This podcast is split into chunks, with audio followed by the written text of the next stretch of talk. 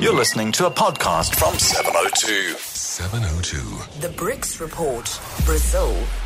Of course, we have on the line now Professor Lyal White, Director at the Center for Dynamic Markets at Gordon's Institute for Business Science. Good to talk to you, Professor White. Morning, Colin, Colin, uh, Kolani. Sorry, morning, Kolani. How are you doing? I'm very well. Are you okay? No, I'm very fine. I'm very fine. I think I'm just hooked on all these Brazilian stories that are coming out at Yes. the moment, and some some very very interesting ones that are that are coming through there. So it's uh, it's quite exciting start to the year, It- it and is- a lot of the telenovelas and all the rest coming through as well. So it's going to be quite interesting to cover that. Look, let's start with this prison gang warfare. Just, uh, uh, it's crazy for me to think that dozens of people, 60 at one point, I think maybe 100 in, in another point. What's going on?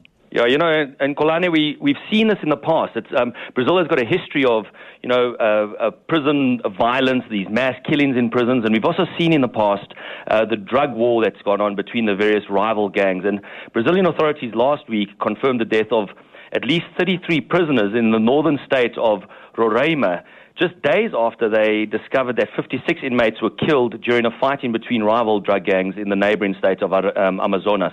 Now, the, the killings appear to be, have been committed by this first command of the capital, a Sao Paulo based drug trafficking gang. And, you know, while the killings are still quite sketchy, the the setting is quite macabre. A number of the bodies were decapitated, and it is just really, really very, very disturbing. This also follows um, uh, uh, a break in the, the 20 year alliance between drug trafficking gangs. Now, what is quite interesting with this story is that. Um, what we've seen in Brazil is that if you control the prisons, you control the flow of, of drugs, the very lucrative, financially lucrative flow of drugs across the country. So it's very, very important for these gangs to do that uh, for financial reasons. Now, incidentally, just in terms of the, the prisons, um, Brazil, with 600,000 inmates, is the fourth largest prison population, or has the fourth largest prison population after the United States, China, and Russia, and they have uh, long been denounced by human rights groups for their violence and serious overcrowding. Mm, the story. Um, I'm sure we're going to be hearing a lot more about it. It's really, really um, sad and I suppose fascinating in some in some respects.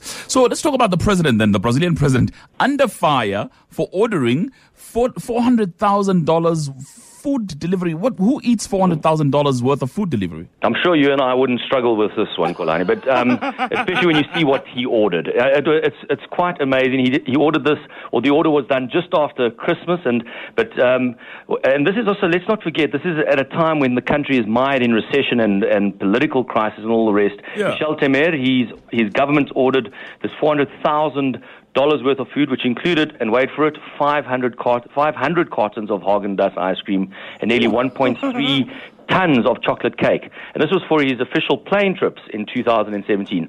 Look, the, the order was quickly uh, cancelled after public outrage, but the damage was already done. And um, I presume the damage after all that Haagen-Dazs would have been done as well. But what was very, very interesting around this is it comes at a time when the 75-year-old politician, uh, his, his popularity ratings or uh, approval ratings are down to about 10%. And he's actually also fighting off a range of corruption allegations, etc., which are trying to bring him down, as they did with the impeachment of Dilma Rousseff last year.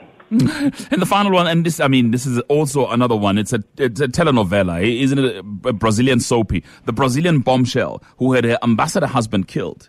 Yeah, the ultimate telenovela. You know, the Brazilians are famous for this, but with a Greek tragedy at the end. The Greek diplomat, Kyriakos Amiridis, he's 59 years old. Uh, he had been ambassador to Brazil for a year, and he was murdered, stuffed into a rental car, which was set on fire by Sergio Moreira, a 29-year-old military police officer who confessed to, who confessed to the killing or to killing the ambassador and to sleeping with the ambassador's 40-year-old wife. Now, Amiridis was one of the country's one of Greece's most well-known and respected diplomats, while his Brazilian wife, her name is Francois de Sousa, well, uh, Kolani, she was really famous for being famous, a sort of a, a Brazilian Kim Kardashian. Um, around Christmas, uh, the ambassador went on holiday with his wife to a place they rented near Rio. Um, the ambassador's wife, incidentally, she, uh, she arranged for her lover to serve on the ambassador's personal security detail in the guise that he, he joined the Amiridis family uh, in Rio. Now, Moreira claims that uh, the ambassador, a much older man, uh, attacked him and tried to strangle him, and in self-defense, he killed the ambassador. Unsure what to do with the body, he called his cousin to help dispose of that. They wrapped the body in uh, a Persian rug, stuffed it into the front seat of, or the passenger seat of the rental car, and they rolled it down a hill uh, in, in a river, on a river embankment under a bridge, and they set it on fire. Mm. Now, Amiridis' wife reported her husband's disappearance more than two days after uh, he went, uh, he was killed, mm. and she claims that uh, he was cooling off after a, a, a, a, fight that they had had.